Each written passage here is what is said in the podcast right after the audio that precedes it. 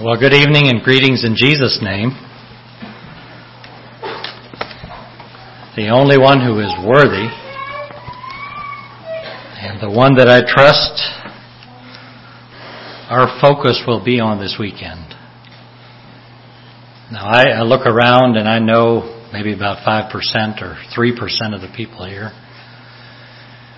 And uh, yet we have common ground because that same Jesus the one we sang about, that God sent His Son, uh, is my way to heaven. He's your way to heaven. He's the only way to heaven. And so I trust that we will uh, we will worship and, and have a focus on Him this weekend, because, like Brother Todd shared, we're all needy people and. Uh, I'll just I'll just uh, say what I'm sure many speakers have said before that the speaker is just as needy as those that are listening, and I need I need God's help and I need God's work in my own life, and I assure you that whatever is shared this weekend is not because. Uh, I feel like there's a great need in your life. It may well be that there's a great need in my own life.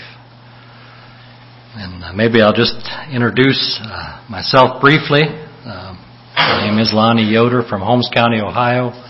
My wife Krista, I'm uh, very glad she's able to be with me. Some speakers also know that sometimes you go without your companion, and uh, this is extra special. We have our uh, four-year-old daughter along.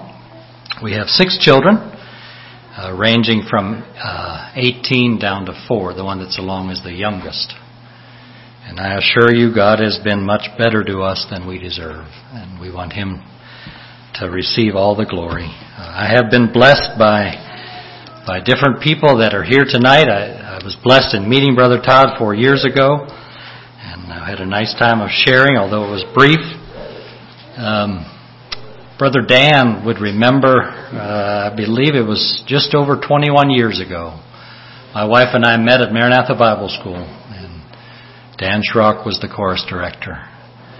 And I'm not sure I, am not sure if I should ask if he still has the same amount of energy he had back then, but I know he was a blessing. And uh, it was tremendous. Uh, that was a, that was a, a wonderful time in my life when God worked and, and it's where Krista and I met. And Brother Lester, uh, remember him from revival meetings in in the church where my wife is from in Virginia. So it's uh, it's been a blessing. God has been good, and uh, let's let's pray for this weekend that all of us, as Brother Todd already introduced, that we would have our cups turned up. You know, we never get. I, I'm confident. I don't know who the oldest person is here tonight, but I'm confident if we would ask him, he would say he still feels that need of God's infilling. I don't think it ever goes away.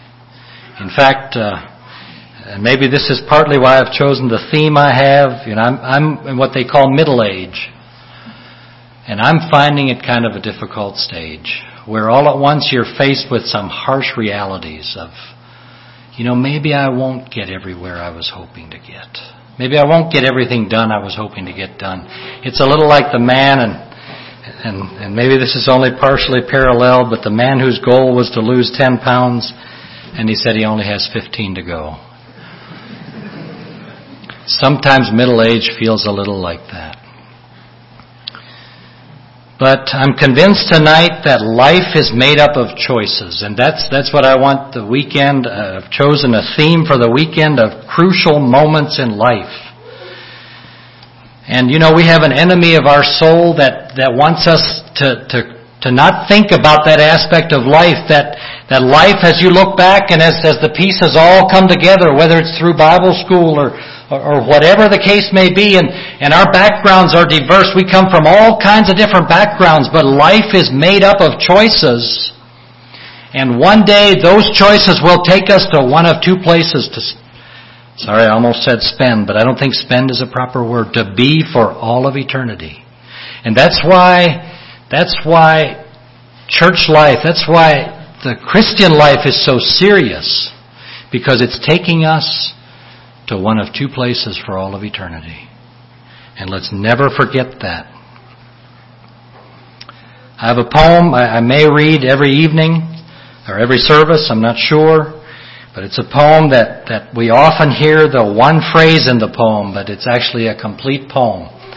It was written by Charles Studd, I'm not sure how many years ago, but uh, the poem, I believe, is entitled Only One Life Twill Soon Be Past. Two little lines I heard one day, traveling along life's busy way, bringing conviction to my heart and from my mind would not depart. Only one life twill soon be past. Only what's done for Christ will last. Only one life, yes, only one. Soon will its fleeting hours be done. Then in that day my Lord to meet and stand before his judgment seat. Only one life twill soon be past.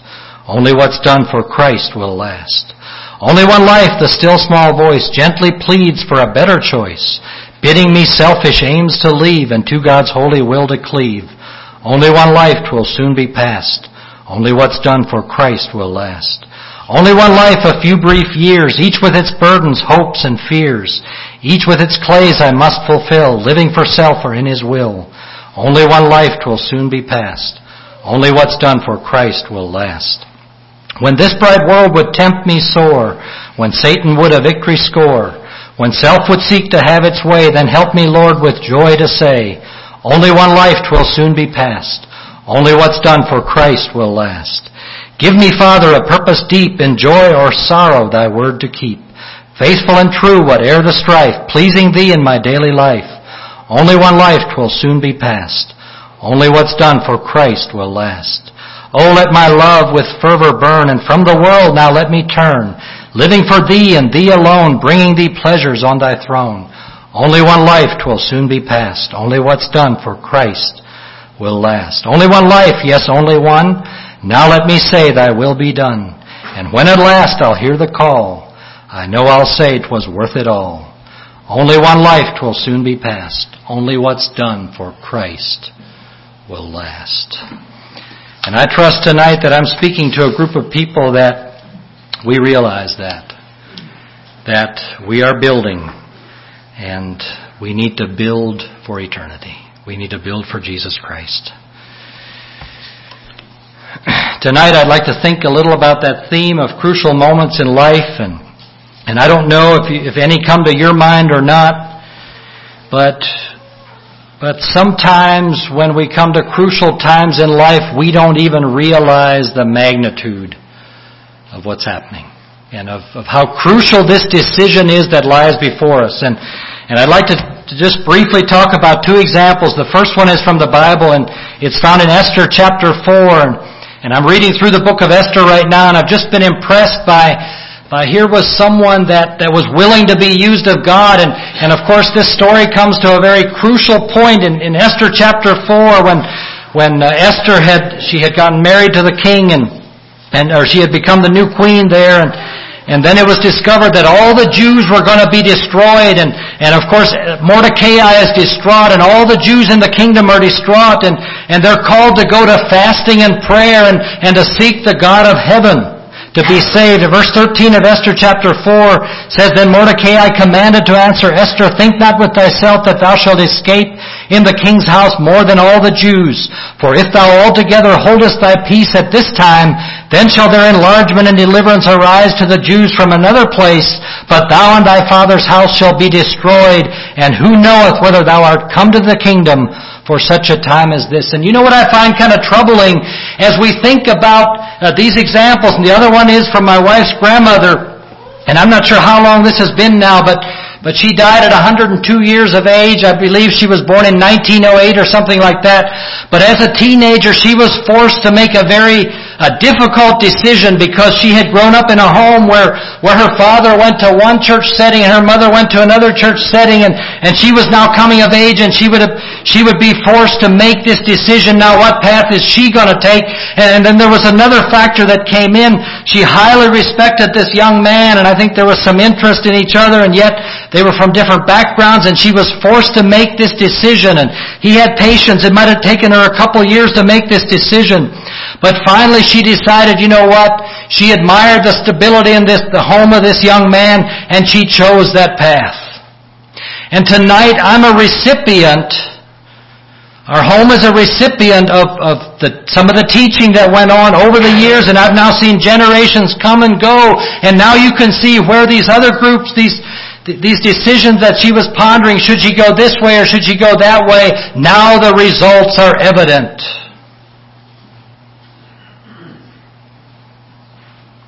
And let's you and I never forget. Let's not let Satan convince us that the, the decisions we make are not crucial because they are very, very crucial. And parents, I would just, I would just encourage you in this as you think about this. You know, we often hear children have to make their own decision, then that, that's exactly right.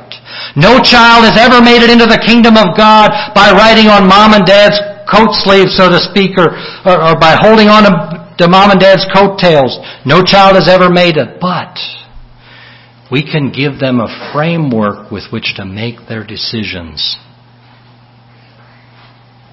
that will prove to be a blessing. And as we think about crucial moments, we think about God speaking to our heart. I believe we must be in the habit of saying yes. And this is what the message is, is kind of based on this evening. If we've, if we've ever said no, and we've never gone back and repented, you know, that has a way of leading us down a path that eventually the Lord will no longer be Lord of our life. And I'd like to, I'd like to think tonight about, a title for the message is The Door That Should Never Be Opened. And perhaps the subtitle is The Danger of Having a Greater Desire to Please Ourselves Than to Please God. I wonder if we're honest with that question tonight as we think about, about God's working in our life. And you know, it's so easy, or it seems so easy when, when everything's just kind of rolling along, but then something comes, or, uh, there's a decision to be made that goes against what I wanted, what my flesh wanted. Have you come to those places in life where you realize that now we need to make a decision that's not based on my will, not based on my flesh, or not based on what I want, but based on the will of God for my life? I trust you've come to those decisions. The door that should never be open. And I'm kind of fascinated by doors. I recently had a sermon on doors and I studied about doors and, and I'd like to just just touch a little bit about it, but doors represent a transition. Uh, that go from one place to the next and, and doors are used for all kinds of things. They're used for, for privacy. They're used for safety. You come to a door that says radioactive chemicals, you'll probably think twice before you open that door. In John chapter 10, Jesus said twice, He said, I am the door. And the only way we're going to go get into the sheepfold, the only way we're going to get into the kingdom of God is through Jesus Christ. We touched on that earlier. Jesus said, I am the door. But you know what the problem is? Is that in my mind, I see Jesus standing there by a door, and that's the only way in. But, but what we'd like is we'd like another way in from the inside where we've gone through the wrong door, and we'd like to some way find a way in there without Jesus Christ, without going through Jesus Christ, without going through the cross of Jesus Christ. The Bible says that the cross is to them that, and I can't quite get it, but but to them that perish, it's foolishness, but to us, it's the power of God. I know that's not verbatim, but it's the power of God. It's the only way that you and I are going to get to where we want to go. And that's, that's, there's such a crucial area at that door. In Revelation chapter 3 verse 20, uh, Jesus says, Behold, I stand at the door and knock. And He promises us that if we're willing to open up, He's going to come in. But somebody has rightly said the doorknob is on the inside.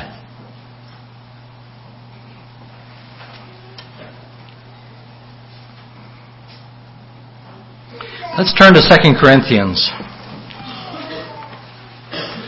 There's a verse there that I believe is so crucial as we think about crucial moments in life and as we think about God uh, changing us into the image that He wants us to be. In 2 Corinthians chapter 7, uh, verse 1, uh, there's, a, there's a key there, I believe. It says, Having therefore these promises, dearly beloved, let us cleanse ourselves from all filthiness of the flesh and spirit, perfecting holiness in the fear of God.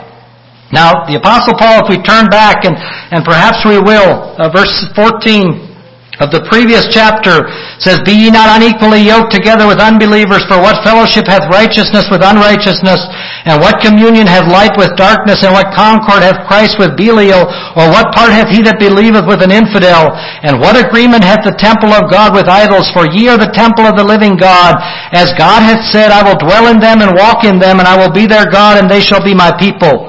Wherefore come out from among them and be ye separate, saith the Lord, and touch not the unclean thing, and I will receive you, and will be a father unto you, and ye shall be my sons and daughters, saith the Lord Almighty. And then the apostle Paul goes on to say, having therefore, in other words, pointing back to what, what he had just said, that there is not to be any mixing of light and dark. God's will is never for light and dark to mix. You can go back to all the way back to Genesis and see when light and dark started to mix. You can go to the sin of Achan and, and to all kinds of different scriptures that will, that will spell it out very clearly. Light and dark are not to mix. Good and evil are not to mix. But then he goes on and he says, having therefore these promises. In other words, the promises that if we're going to separate ourselves from the world, if we're going to be willing to live under the cross of Jesus Christ and separate ourselves from the world, then God promises that he will be our Father. Verse 18.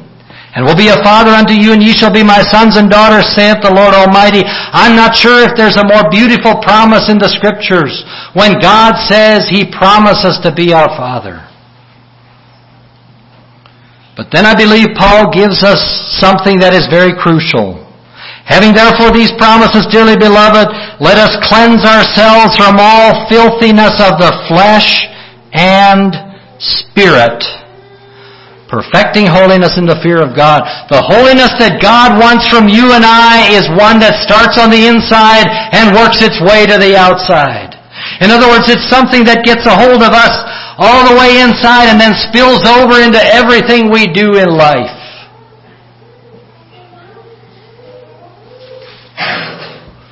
And that goes pretty deep. That touches motives.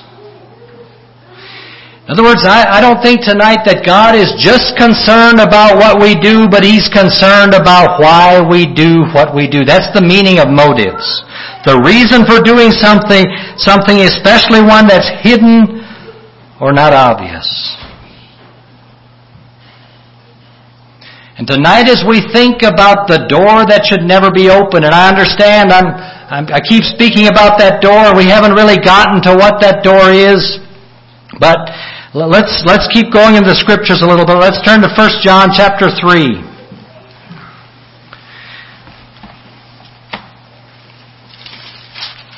There's some comforting promises here. 1 John chapter 3, verses 18 to 21. My little children, let us not love in word, neither in tongue, but in deed and in truth. And hereby we know that we are of the truth and shall assure our hearts before him. For if our heart condemn us, God is greater than our heart and knoweth all things. Beloved, if our heart condemn us not, then have we confidence toward God. And you know there's, there's, there's something here that you and I can claim that there's a comfort here. There's, there's something that I believe uh, uh we can claim about God and about our hearts and about the times when, when we had right hearts and we had right motives and we wanted to do what was right, but somehow we just came up short. And I believe that God would say, you know what? I saw your heart. I saw that you wanted to do it and maybe things just fell flat a little bit and, and you know, I have a couple things down here. But maybe in trying to witness it seemed like the words would, just wouldn't come out right. Maybe you've never been there, but I have, where, where we had this desire to witness to somebody, to tell them about the love of God and tell them about God's plan for their life, but somehow it just didn't come out quite right. But I believe God is pleased when we try. You parents, and I don't think, I, I, I doubt that it's a lot different in Wisconsin than it is in Ohio, but I know sometimes it's overwhelming. And it's discouraging, and you wonder if you're gaining ground, if you're making headways. But you know what? If our hearts are right, God sees that. God sees our faltering efforts and, and yes, sometimes it seems like we're not getting where we want to go, but keep on trying. God bless you as you keep on trying. Or maybe we try to befriend someone or reach out and, but we're not sure what to say. But, you know, when people sense we care and when God sees the motives of our heart, I believe He blesses that and He honors that. And I believe we take great comfort in that, that God knows our hearts, He knows our motives. But I'd like to at least to present at least a portion of the flip side, and I hope there's nobody here with wrong motives but I'd like to touch on it just in case. I'd like to touch on it to encourage us that God, God knows those motives. God knows the motives. And God carefully honors man's free will. Now when I say honors, I'm not talking about always blessing when there's wrong motives. I'm talking about He carefully allows man's free will.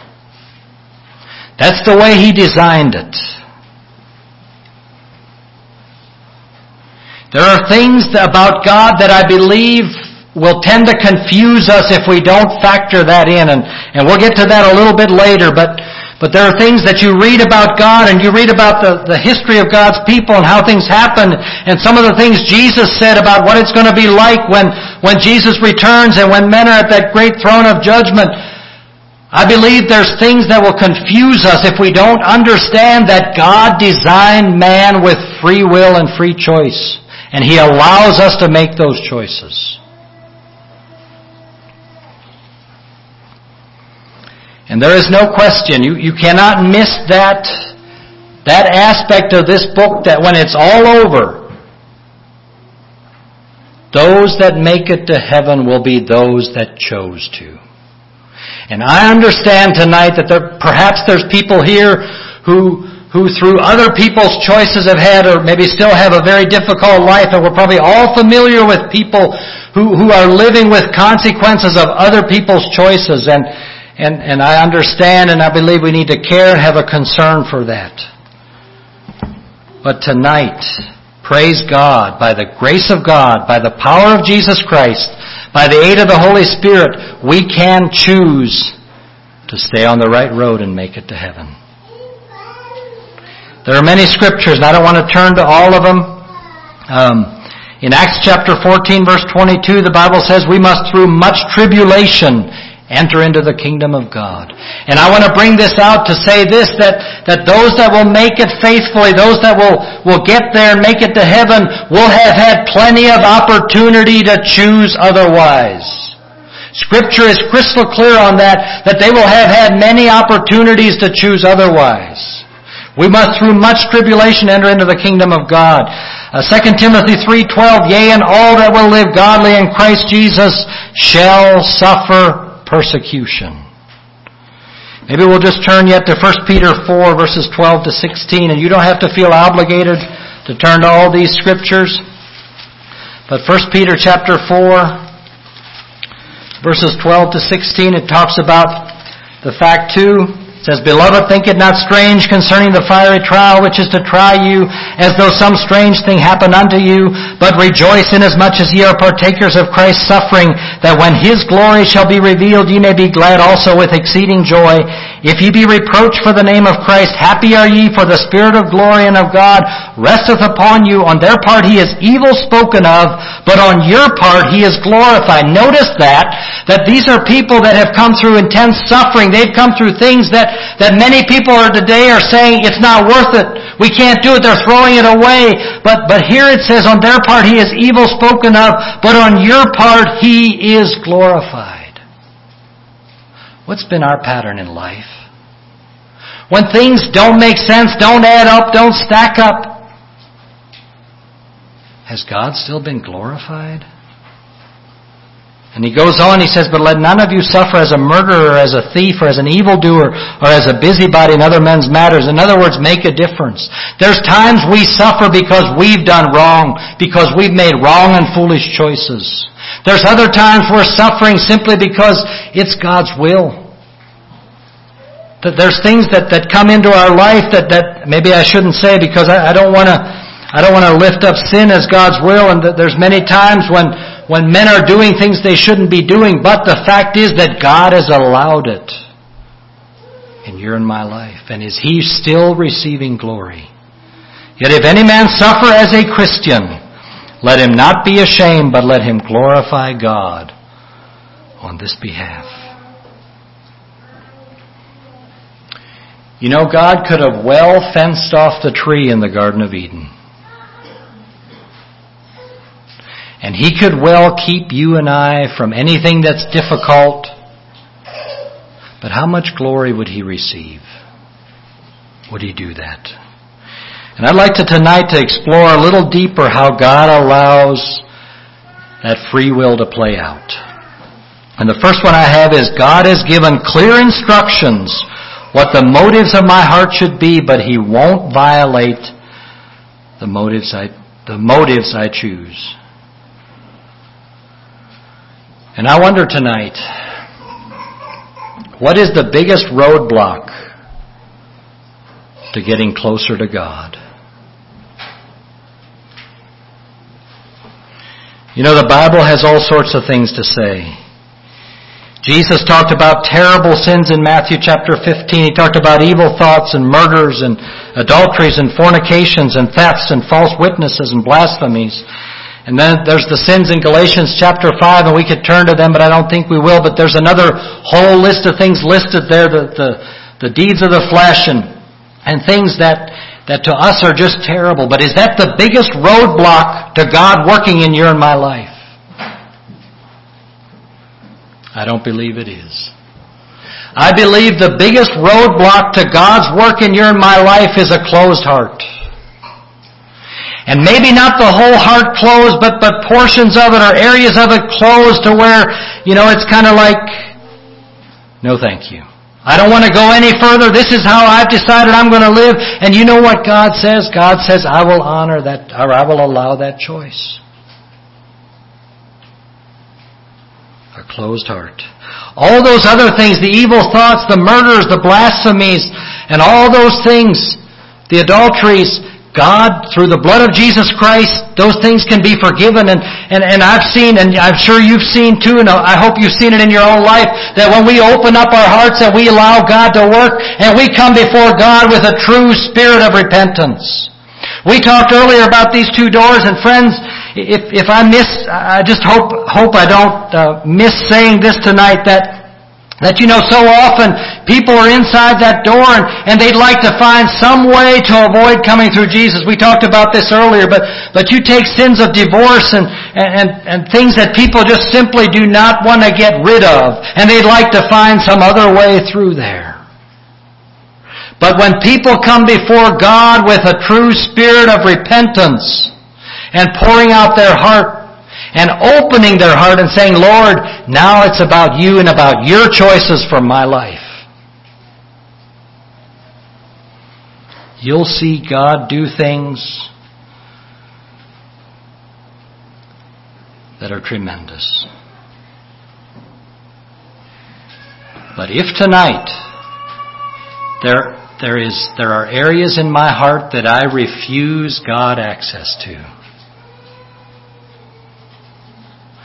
Or maybe there's others pleading with me to change and or pleading with me to see things that, that I just refuse to see. I believe God has said He allows us to go down those roads.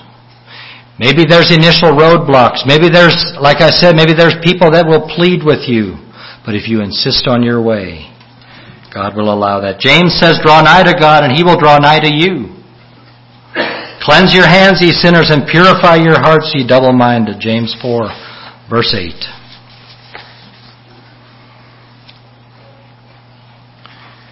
And again, I don't know, I don't know your heart, I don't know your life, but I know today many people have made choices that have been so tragic.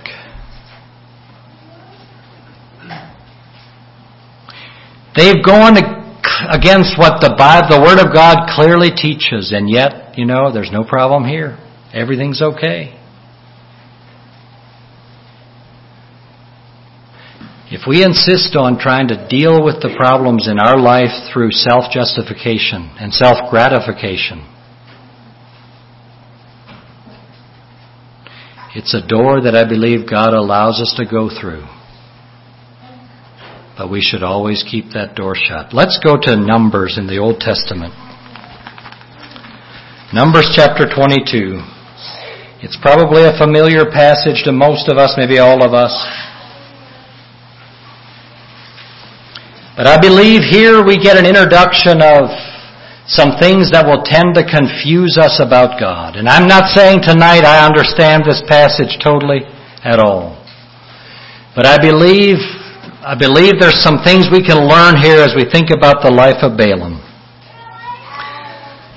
Numbers chapter 22, I'd like to read the first 22 verses. And the children of Israel set forward and pitched in the plains of Moab on this side Jordan by Jericho.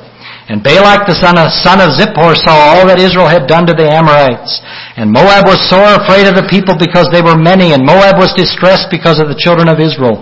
And Moab said unto the elders of Midian, Now shall this company lick up all that are round about us, as the ox licketh up the grass of the field. And Balak the son of Zippor was king of the Moabites at that time. And, and maybe just, just note here what's happening. Here's a worldly man that, you know, he's, he's scared. In, in our way of putting it, he's scared uh, he sees this great force and he sees the way God is working and we're going to be next.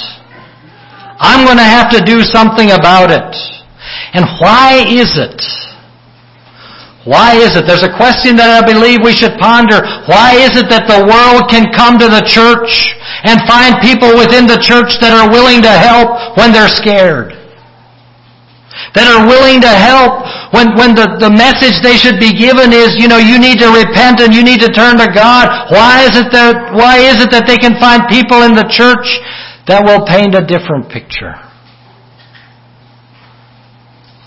But Balak is scared. Verse 5. He sent messengers therefore unto Balaam the son of Beor to Pethor, which is by the river of the land of the children of his people, to call him, saying, Behold, there's a people come out from Egypt. Behold, they cover the face of the earth, and they abide over against me.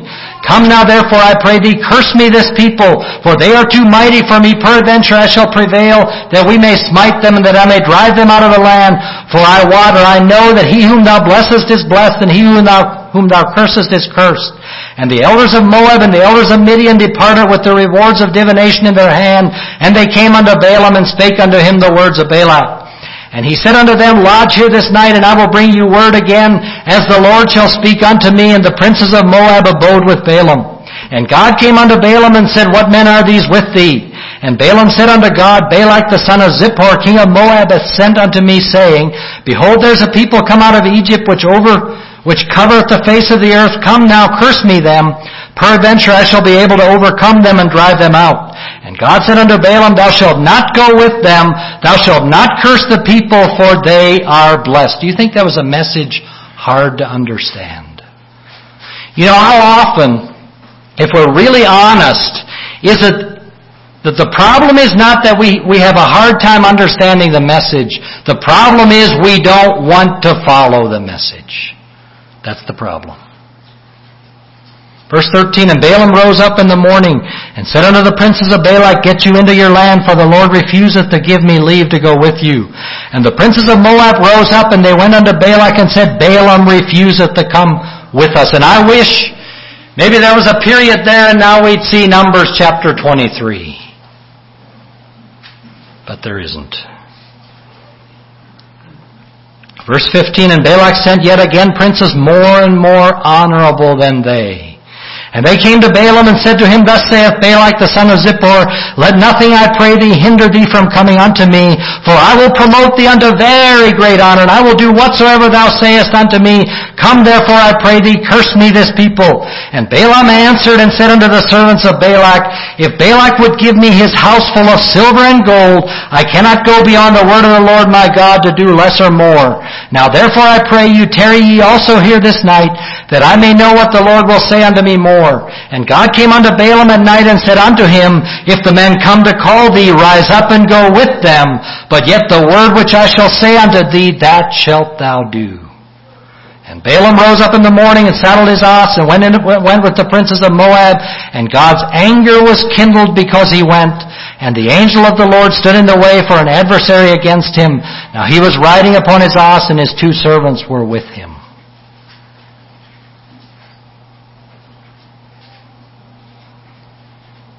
Why would God say go? And just two verses later, the Bible says the anger of the Lord was kindled against Balaam because he went.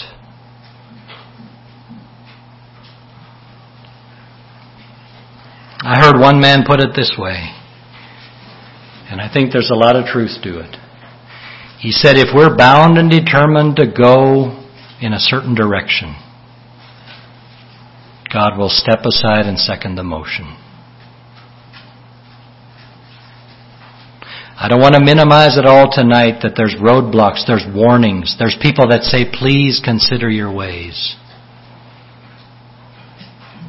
But when we insist, God allows. I'd like to think about a couple points from this passage. Number one is God's people need to be careful not to get wrapped up in the values of the world. You know, again, this is a very worldly problem, fear. If you want to see the difference between a child of God, somebody that fears God, somebody that knows a, a vital relationship with God, one of the biggest differences you're going to see between him and a man who thinks everything's going fine, everything's going well. Watch what happens when dilemma comes up. All at once there's, there's fear and there's insecurity and you know what's going to happen to us and what's going to happen to our children? What are we going to do? And you see that in Balak. And there's another question that I believe comes from this and that is how did Balak know to go to Balaam?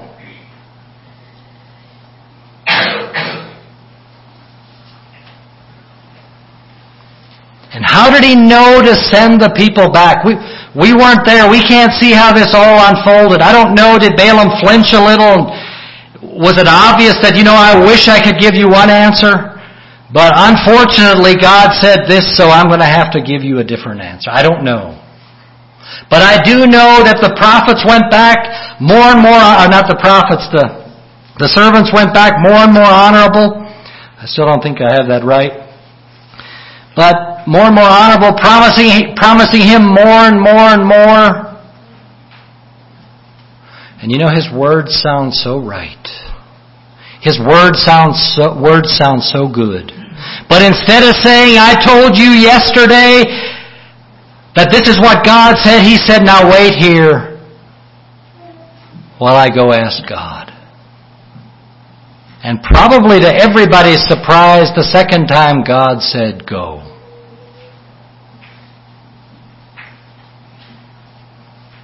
You know, it's amazing how people will find people that are willing to help. Have you ever noticed that?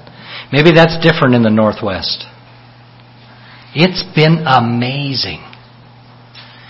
It seems like you can drop people from 2,000 miles apart and within three days they'll have found each other if they have the same gripe about so-and-so or the same desire for so-and-so or whatever the case may be, it seems like within three days they'll have found each other.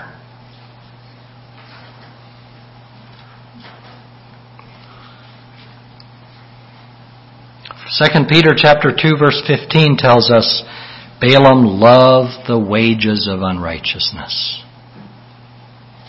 And Jude 11 tells us, they ran greedily after the error." of Balaam. You know, were there people there that Balak knew, I might as well not waste my time with him? He's not going to get me what I want. You know what's interesting? You know what's sobering? I'm known for something. You know what's perhaps a little more sobering yet? that my life speaks louder than my words.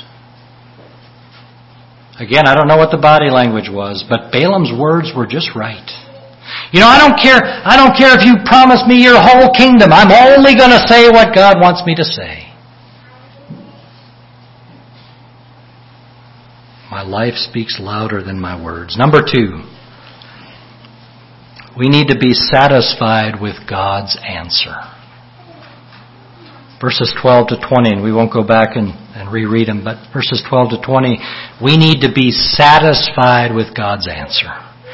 You know, in Luke chapter 18, uh, there's, there's the, uh, story there about, and involves a widow and a judge and, and the widow wants to be avenged of her adversary and, and she keeps asking, keeps asking, and keeps asking and she's commended. But do you think there's, you think it's just coincidental that she's not asking for you know, my salary is only thus and thus, and I, I really need double.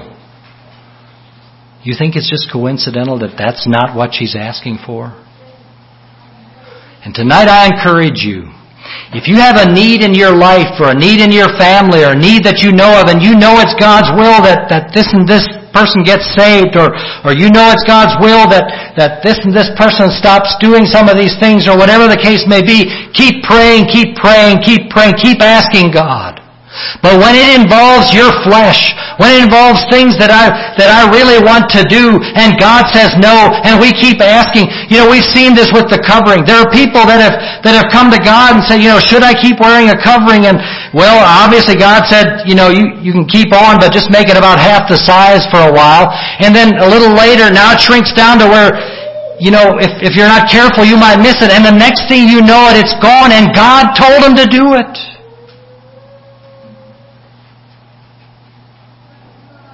You will find no authority anywhere in this book to ask God about things that He's already revealed.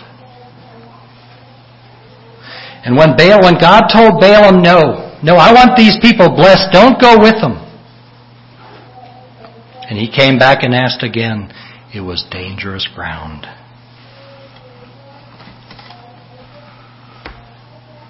And I would say that if we keep asking God about things He's told us no to, we've found roadblocks, but we're not, we're determined.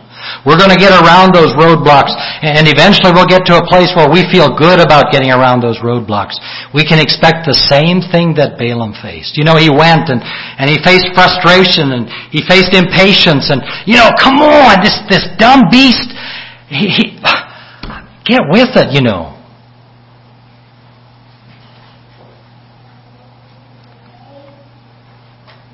Don't be surprised if the end result is a cold spiritual life that no longer desires God's will, that no longer desires a sensitivity. Oh yeah, we may still come to church just like we've done for years and years and years.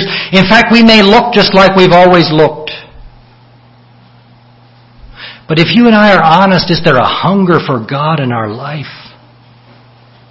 Or was there a time maybe we said no? It reminds me of the example in 1 Samuel chapters 8 and 9 where the children of Israel were determined to have a king. And you know what God told Samuel? He said, Go ahead and give them a king. They haven't rejected you, they've rejected me. We cannot expect constant roadblocks if we're determined to follow our own way. Psalm 106 talks about the children of Israel lusting after things and tempting God. And you know what verse 15 says? It says, And he gave them their requests, but sent leanness unto their soul. Opening the door that will allow us to, to get our way, to get our will. is a very, very dangerous door and it should never be opened. You know what's sobering?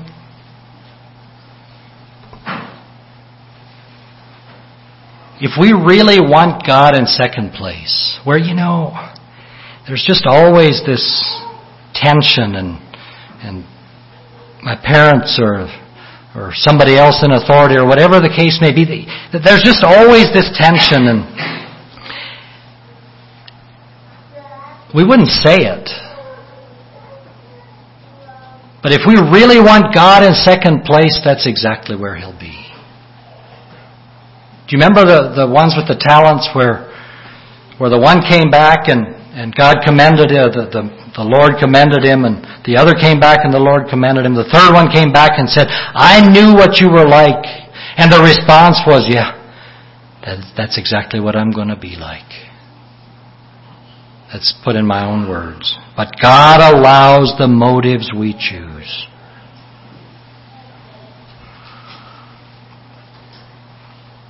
And where there have been wrong motives and wrong desires in my heart, Let's not try to look for a door on the inside somehow that will avoid going through Jesus Christ, going, going away from falling on our face and repenting and now, now allowing God's will to have full control of my life. Let's not try it. Go back to the door. We'll get to that in a little bit. Third one I have here is so what can be done? And I believe there's no greater thing we can do than to start with God. I heard I heard a devotional at a wedding, I don't know, a couple of years ago, and it was it was such a good devotional. And this, this is an older man that's, that's weathered some storms in life, and I was so blessed. He, he, he admonished this couple. He said, you know, you can bring your plans to God and say, look, God, here's our plans. Would you please bless our plans?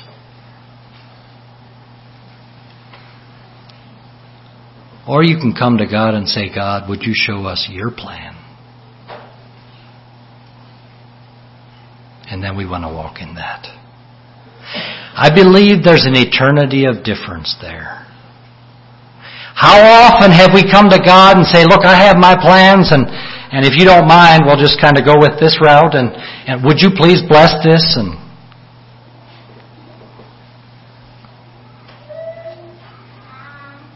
If you and I are honest with ourselves, can we look back to times in life where we've come before God and said, I want to surrender everything to you? You know, I don't want to bring my plans to you and have you bless those. I want you to reveal your plans to me.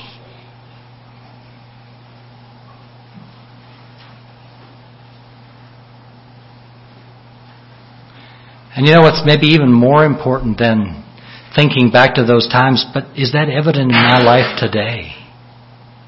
Is it evident that I'd, I'd rather have God's plan for my life than my own plan for my life? Is that evident? I thought of a hypothetical situation where a boy wants to become a baseball player, and I, I, hope nobody here wants to become a baseball player. But a boy wants to become a baseball player. And you know, at first there's a lot of warnings. There's people that are sharing scripture with him and pointing to examples, and parents are pleading with him, and, and but he just keeps persisting. And finally, he's a baseball player. And at first, things are kind of rough, and it seems like things aren't going the way way he he envisioned them. Just like Balaam, remember? I think he thought, "Woo, great!" I mean, you know, and it, it just wasn't that way. But then all at once, things start going well, and everything just kind of seems to click, and everything comes together. And he may even even say things like, Look at how God is blessing me.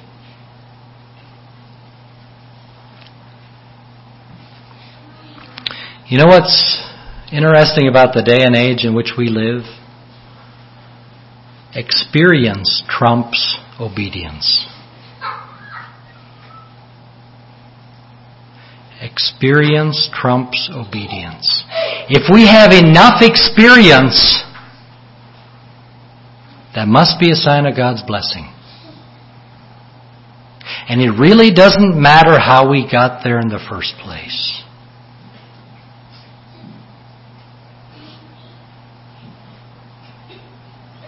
But this boy who became a baseball player,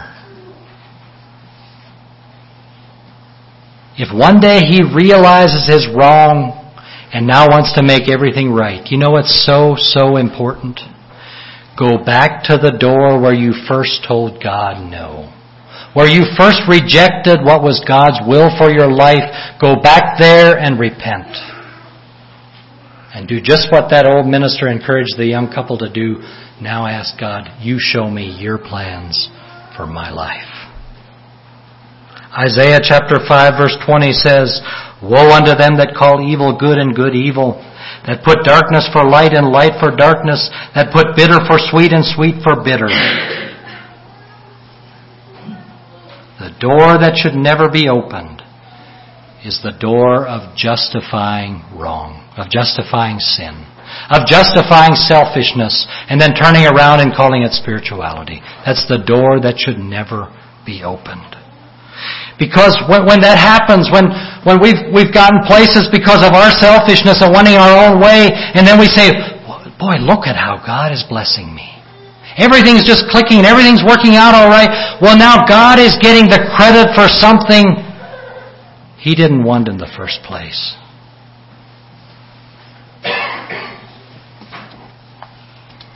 Let me just be clear about this thing with experience. I believe very clearly that obedience leads to experience. Let's never forget that. We don't reject experience. Experience is a wonderful expression. When you, when you stand up and share your testimony, your heartfelt testimony of, of how God is working in your heart, that's wonderful. But obedience needs to lead to experience. And let's not let experience drive. I could take you to a, to a, a situation that I find so tragic tonight. And, and this, was a, this was a couple that we knew well. You know, and I meant to say this earlier, there's probably nobody here whose struggle is with wanting to become a baseball player, but there's other things we can put in the blanks. Plenty of things. I could put some things in the blanks. But this, this example, this couple, there was another couple that wanted to do something, and I, am going to be maybe too vague here. I, I don't want to expose anybody. But there was another couple who the wife wanted to do something, and but the husband didn't like it. And this woman told her, "You know what? That's how it was for us too." And I had to convince him that this is the road we need to go down. And down that road they went. And down other roads they went. And today, if you'd see the home, it's so tragic.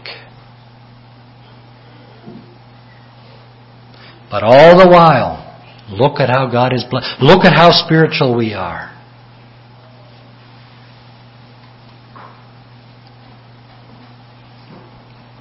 Let's let God have that control.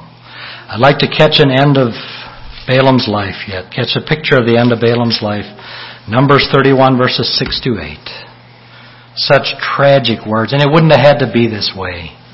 Had he just, when, when they came the second time with more riches and more honor and more promises, had he just said, you know, didn't I explain to you yesterday? And Moses sent them to the, to the war, a thousand of every tribe, them and Phinehas, the son of Eleazar the priest, to the war with the holy instruments and the trumpets to blow in his hand. And they warred against the Midianites as the Lord commanded Moses, and they slew all the males, and they slew the kings of Midian beside the rest of them that were slain. Now, now listen, let's, let's get the tragedy of this verse. Here are kings that, that were slain, that are ungodly, and, and people that were against the kingdom of God, and, it says Evi and Rekem and Zur and Hur and Reba, five kings of Midian, Balaam also the son of Beor, they slew with the sword. It wouldn't have had to be that way. But you and I, if we insist on our will, on our way in this life, we can expect a tragic end as well.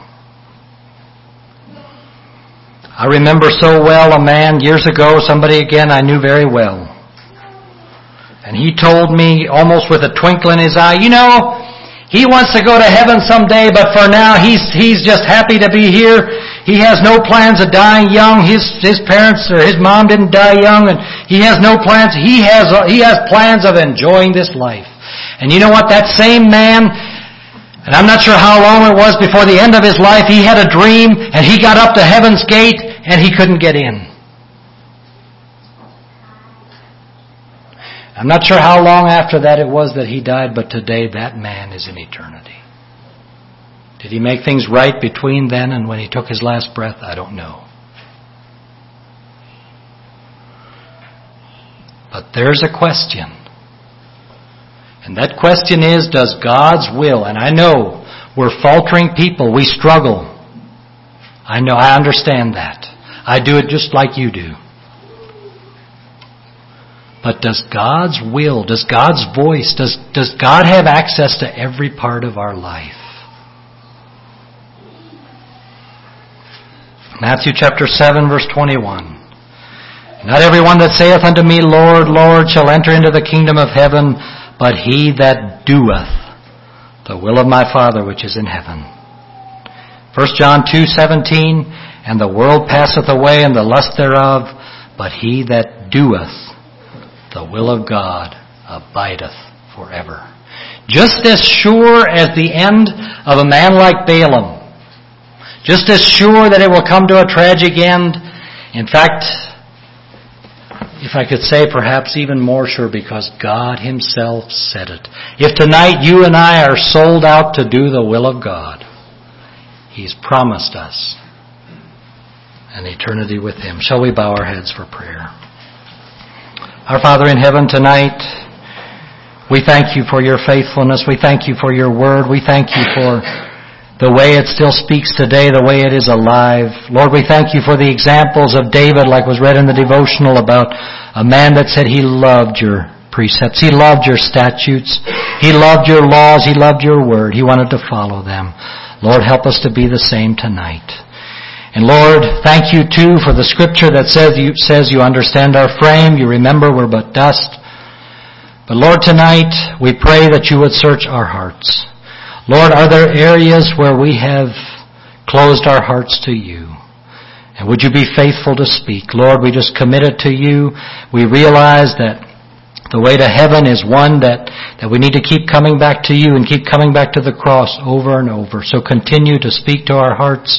Continue to work in our hearts and work in each one. Lord, tonight, if there's any here that, that you've reminded them there's an area in their life that is unsurrendered, that, that, is, that has not been what you would want it to be, would you help that heart, that soul to be faithful and, and help that someone would be here to help. We just commit it to you for your glory. May your will be done, we pray in Jesus' name. Amen.